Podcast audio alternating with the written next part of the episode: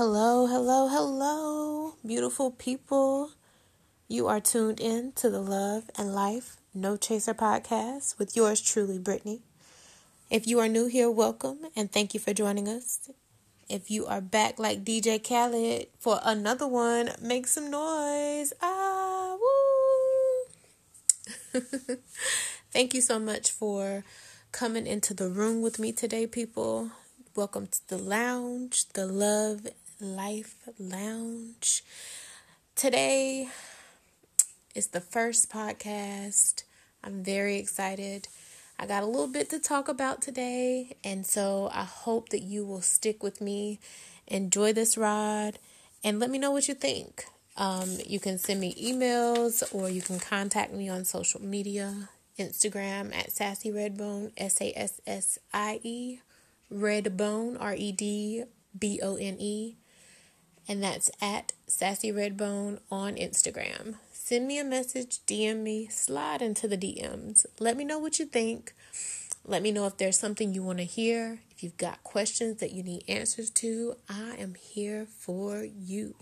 Now, let's get right into it. So, in the mornings, when we wake up on time and the day is moving swiftly, I like to start our day off here at my house with the quote of the day.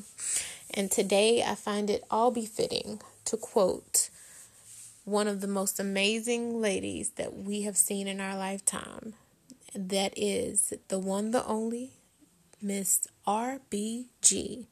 That's right, Miss Ruth Bader Ginsburg. So rest in peace to our queen. She passed away recently. They laid her to rest today.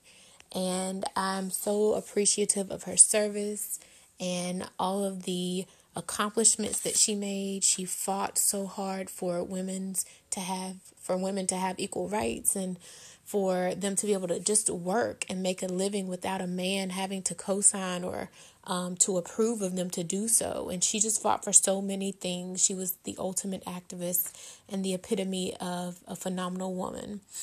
She will be greatly missed. But the quote from her today reads My mother told me to be a lady, and for her, that meant be your own person, be independent.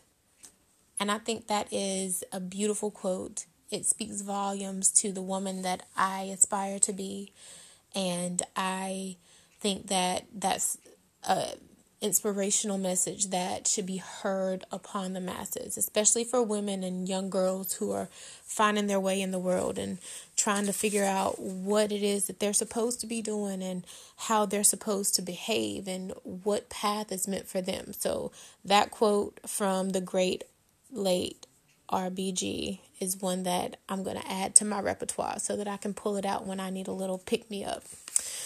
But to get segue into the next segment, let's go ahead and talk about um, my favorite part, which is the questions that need answers. So if you are alive and well on social media, you know hashtag QTNA questions that need answers. They are floating around everywhere all questions need answers, of course, but some questions are not worth reading. So I skimmed through, did all the hard work, and I found one that really resonated with me. The question that um, sparked my interest was How long are we going to be stuck hostage in these masks due to COVID 19? This is a very personal question to me because I formerly worked in healthcare and we had to wear masks around the clock as soon as the outbreaks happened. So, my first responders, my essential workers, I feel for you wearing those masks all day, every day. It is hot. If you eat lunch, your breath gonna stink. All kinds of things are a nuisance when it comes to wearing these masks all day. Now, granted, they are for protection. I totally get it, and I'm here for it. Because guess what?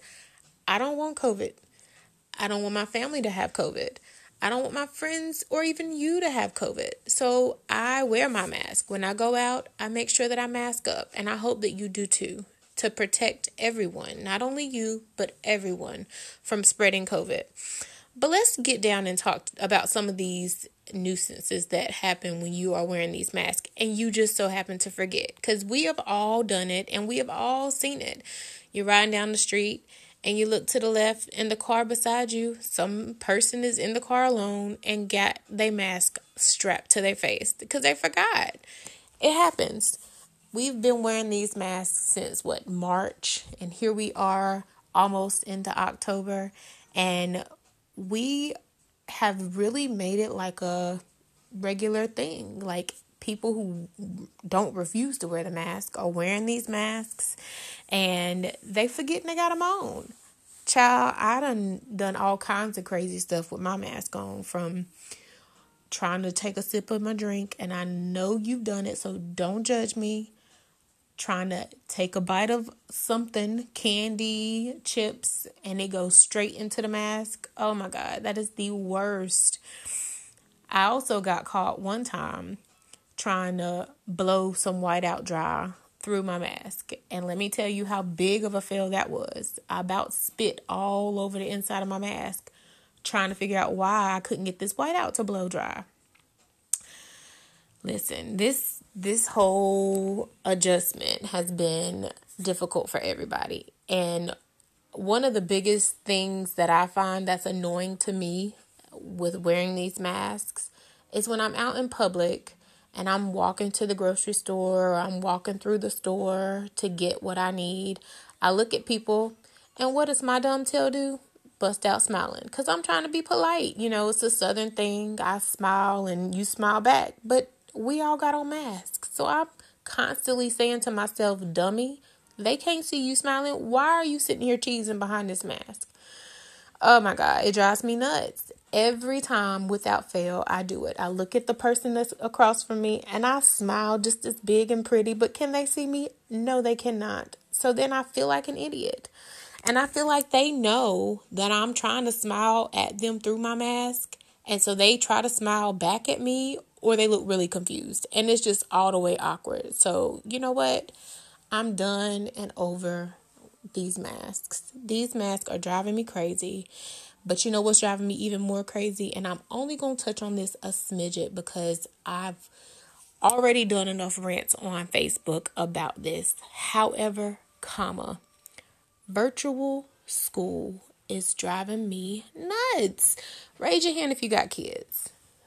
I know. I understand. I feel your pain. My kids are in virtual school and I'm grateful. I'm so grateful that they're home and they're safe from COVID and they're not being exposed to any unnecessary germs. However, let me tell you, I'm about ready to pull all of my hair out, all of my eyelashes out one by one because this virtual school is driving me nuts. I got one kid bouncing off the walls, another kid trying to fall asleep in the middle of class, wrapped in a cozy blanket, and I'm like, hold up, hold up. You at work, you at work. I'm gonna need y'all to clock in and get to it. But I digress. I can't keep ranting on and on and on and about this virtual school because it's here to stay for now, and I'm okay with that. I'm gonna just have to be okay with that. So, anywho, I also send out messages and I get messages back from random people, um, sometimes friends, sometimes friends of friends. And I've asked you guys to share with me um, stories or things that you need life advice on so that I can give my input and kind of be a guiding light to help someone. Um, and so I've gotten several really good questions, relationship questions, family questions, um, and I'll be reading those throughout the podcasts um, as time goes on. But I wanted to share this first one with you because it's a really, really good one. And I wanted to kind of get your guys' advice. So be sure to let me know what you think. Hit me up on social media, shoot me a DM. Let me know what you think about this story. So we're gonna call this person who wrote in. Um, she signed it as "In Love with the Baby Maker." So that lets you know off gate this is a little it's a little juicy. We are at the Love Lounge. the Love Life Lounge, excuse me. So we're not going to be spilling tea. We're going to be spilling some tequila over in the shot glass. So just be ready for us. So I'm going to go ahead and read this little snippet to you. And you just let me know. I'm going to tell you, of course, straight, no chaser, how I feel about the situation. But I also want to hear your feedback too. Let me know what you think. Am I wrong? Is this person wrong? Just let me know. Because let me preface this by saying I am not a clinical psychologist or a licensed therapist. I am simply giving you my opinion in the situation. If you need advice, help with any mental illnesses or any addictions, there are national numbers that you can call and they can help you there professionally. That number, by the way, is 1 800 662 4357. Again, if you need any help with mental illness or if you know anyone who's suffering from an addiction, please feel free to give them that national helpline. So, back to the story. So, the story reads I'm a single mother of three. I've been divorced for about five years, and I started seeing him a new guy about four years ago. We've been dating on and off for the last three and a half to four years. I feel that he is the man of my dreams. He is everything I ever dreamt of in a man. But there are three red flags. One, he is always saying he isn't ready to settle down. Ooh, girl, that don't sound good. But they'll feed you that. But I'm going to keep reading because that's not the end of her letter. I'll get back to that. Number two, he's always on the go, but expects me to be available when he returns. Number three, I got an anonymous tip saying that he had a child on the way and that this would be his third child. To my knowledge, he only has one child who is 10 years old. I immediately forwarded him this text and he stopped responding and speaking to me for two whole weeks.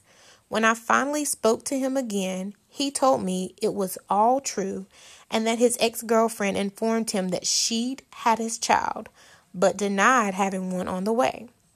Then he got mad at me for asking and trying to figure out the situation.